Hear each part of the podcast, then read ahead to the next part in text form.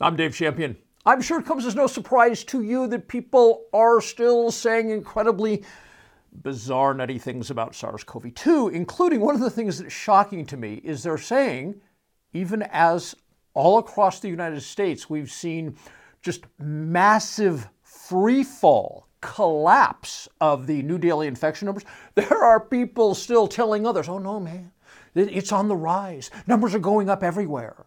Okay, so I'm not going to say it because Facebook would probably say this is false and misleading. But Dr. Martin Makary, who is a prestigious MD at Johns Hopkins and is a professor there, he says that as of early January, the United States hit herd immunity.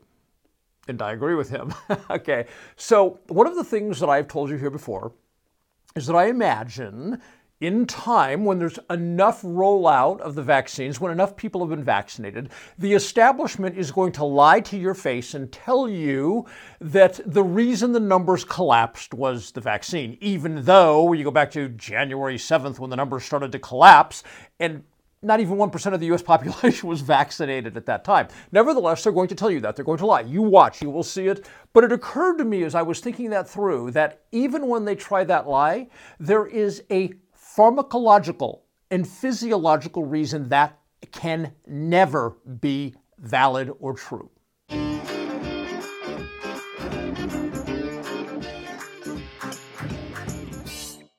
I'm going to cover a few things in today's video, but I'll start with the issue of can the vaccines cause numbers to collapse? Now, I'm going to let you draw your opinion again because Facebook is uh, Uh, to say they suppress free speech and suppress facts would be an understatement. But I'm going to give you the facts. I can't state the conclusion because they'd again say this is a false and misleading presentation. I'm going to let you reach the conclusions. Okay, so the vaccine manufacturers have said, this is not me, it's them speaking, that after you've had the requisite two jabs of the vaccine, you can still become infected with the SARS CoV 2 virus and you can still infect others. Again, that's the manufacturer talking, not me.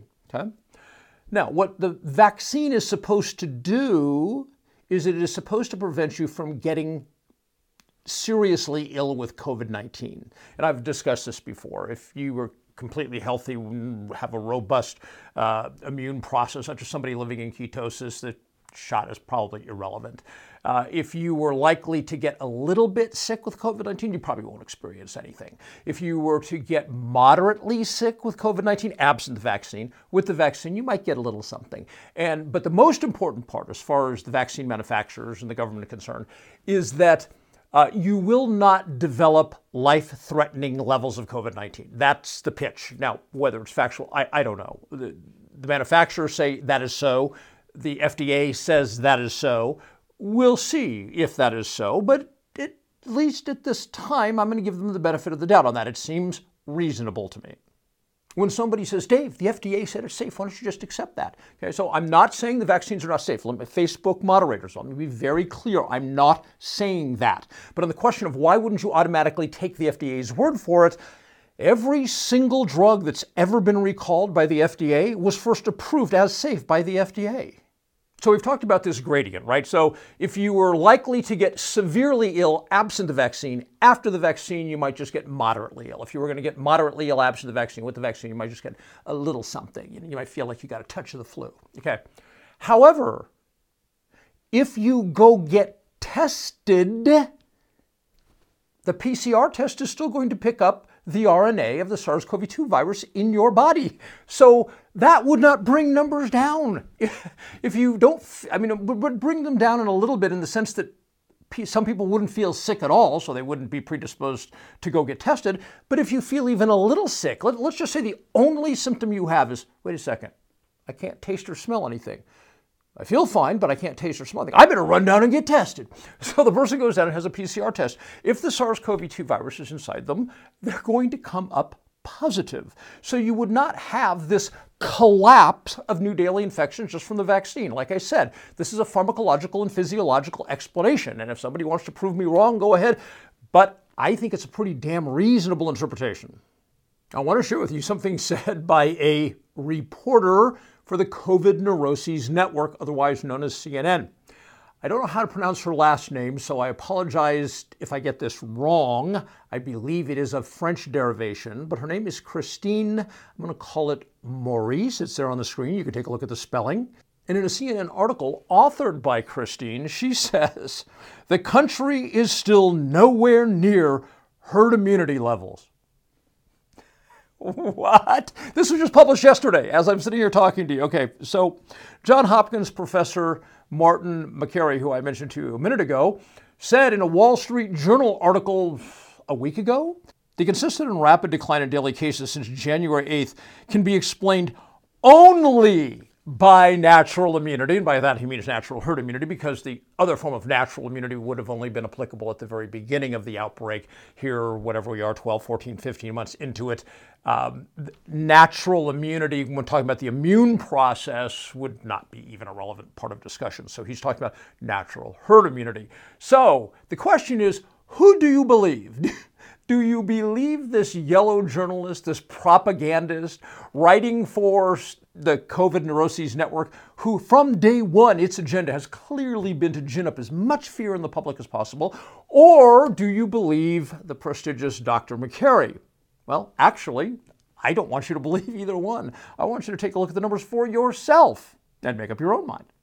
What you're looking at is a graph compiled from the data concerning the United States new daily infections. And as you can see, from January 7th through February 21st, the United States has experienced a dramatic decline of 82% in new daily infections. So essentially, you're talking about an 82% reduction nationwide in six weeks. Know about you. I'm going to go with Dr. Makary and say, yeah, that supports 100% herd immunity. Now I want to discuss the data that speaks to the efficacy or lack thereof of wearing masks during a pandemic, an epidemic, an outbreak, however you want to look at that.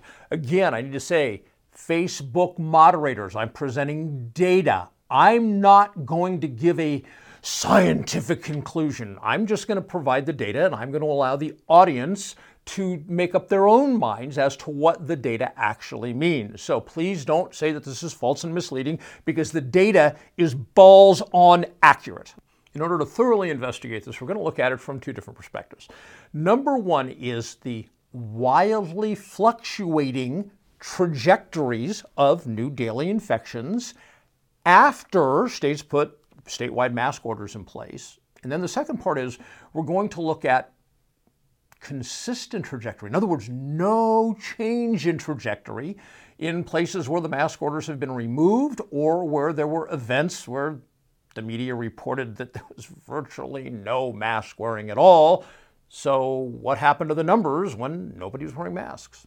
For part one, I'm just going to look at three states. I could have looked at a bunch, but this would have been a very long video. What I did is I chose a state on the East Coast, a state that's sort of ish Midwest, and then West Coast, so that we're representing a fair segment of the regions across the United States. What you're looking at is a graph compiled from the data of the state of Massachusetts. The vertical black line, as you can see, is November 6th, and that was when Massachusetts tightened up its mask order basically what the governor he literally i read his quote he literally said this this isn't a quote but it's very very close. He said if you're out of the house you need to wear a mask.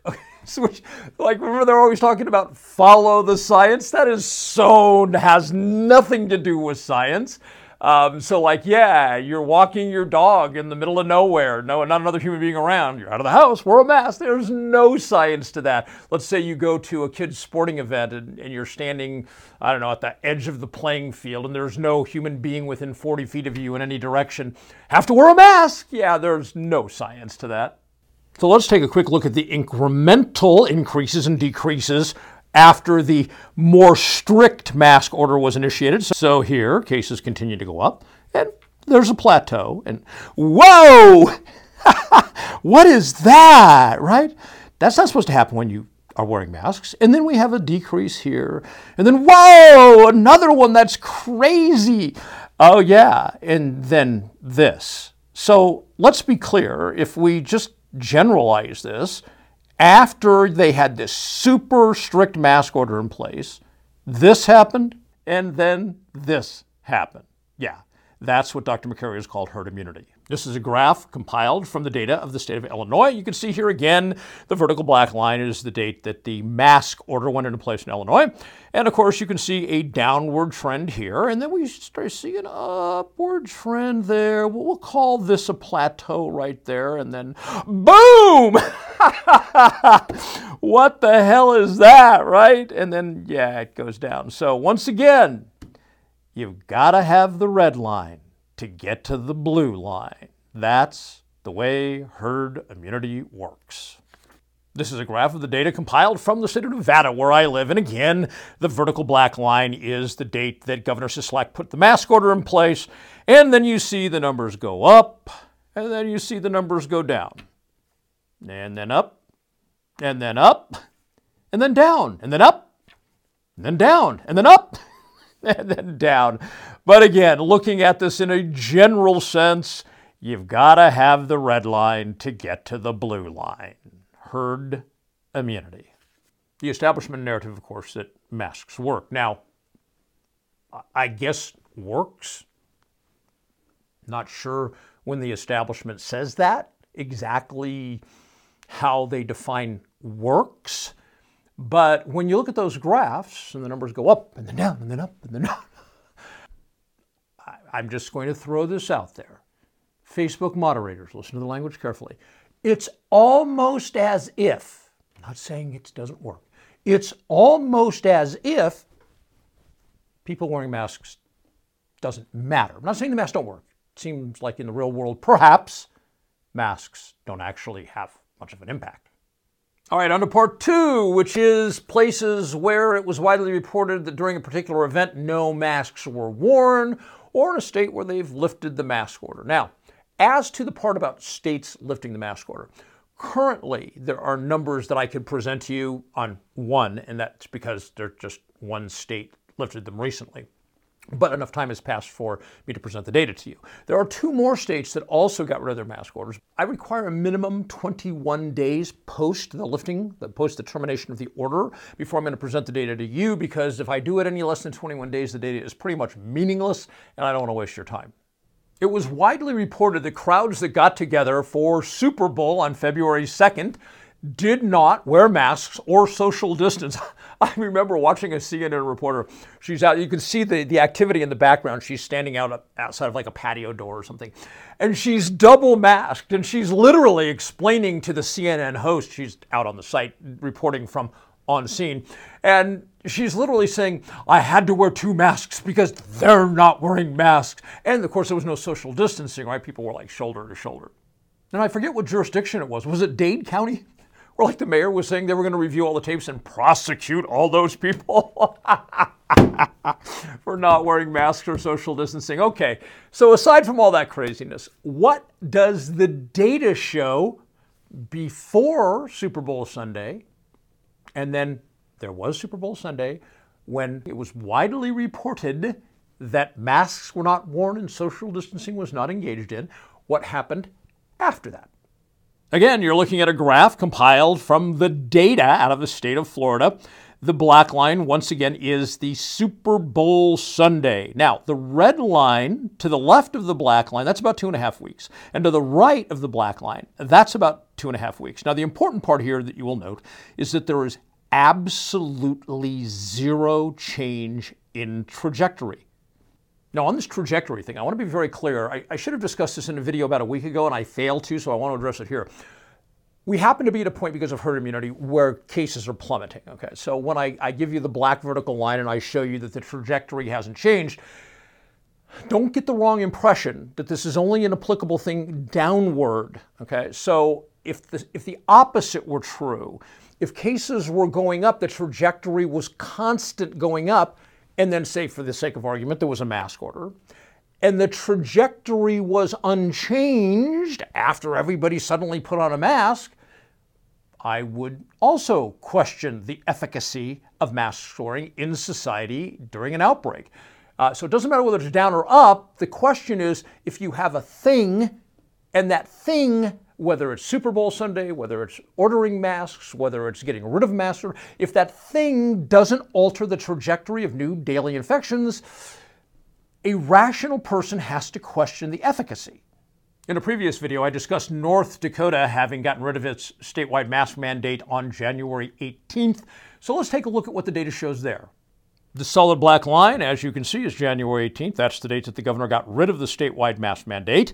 And the red line to the left of the black represents just shy of 30 days. And to the right of the black line is about 30 days. Okay? So you can see the trajectory was downward. The governor said you don't have to wear masks in this state anymore, and the trajectory remained unchanged. There is no way a rational person who understands mathematics and logic and reasoning can look at that sequence, trajectory, and then there's some sort of major change, ordering masks, saying you don't have to wear masks anymore, or an event in which huge numbers of people got together without masks or social distancing. If the trajectory doesn't change, that has to call into question the establishment narrative we've been hearing for the last 12, 13, 14 months. It has to. Facebook moderators. I'm saying, based on the equation I've expressed here in the last couple of minutes, that one does have to question the long running establishment narrative based on the data we've been seeing. But note, Facebook moderators, I am not saying, I mean you have to question it. I'm not saying what conclusions you have to come to. That's up for the audience to determine. I'm pretty sure if you're watching one of my videos, you have no problem finding for yourself, based on your rationality and your reasoning, what the conclusion probably may be, could be, or should be. Thank you.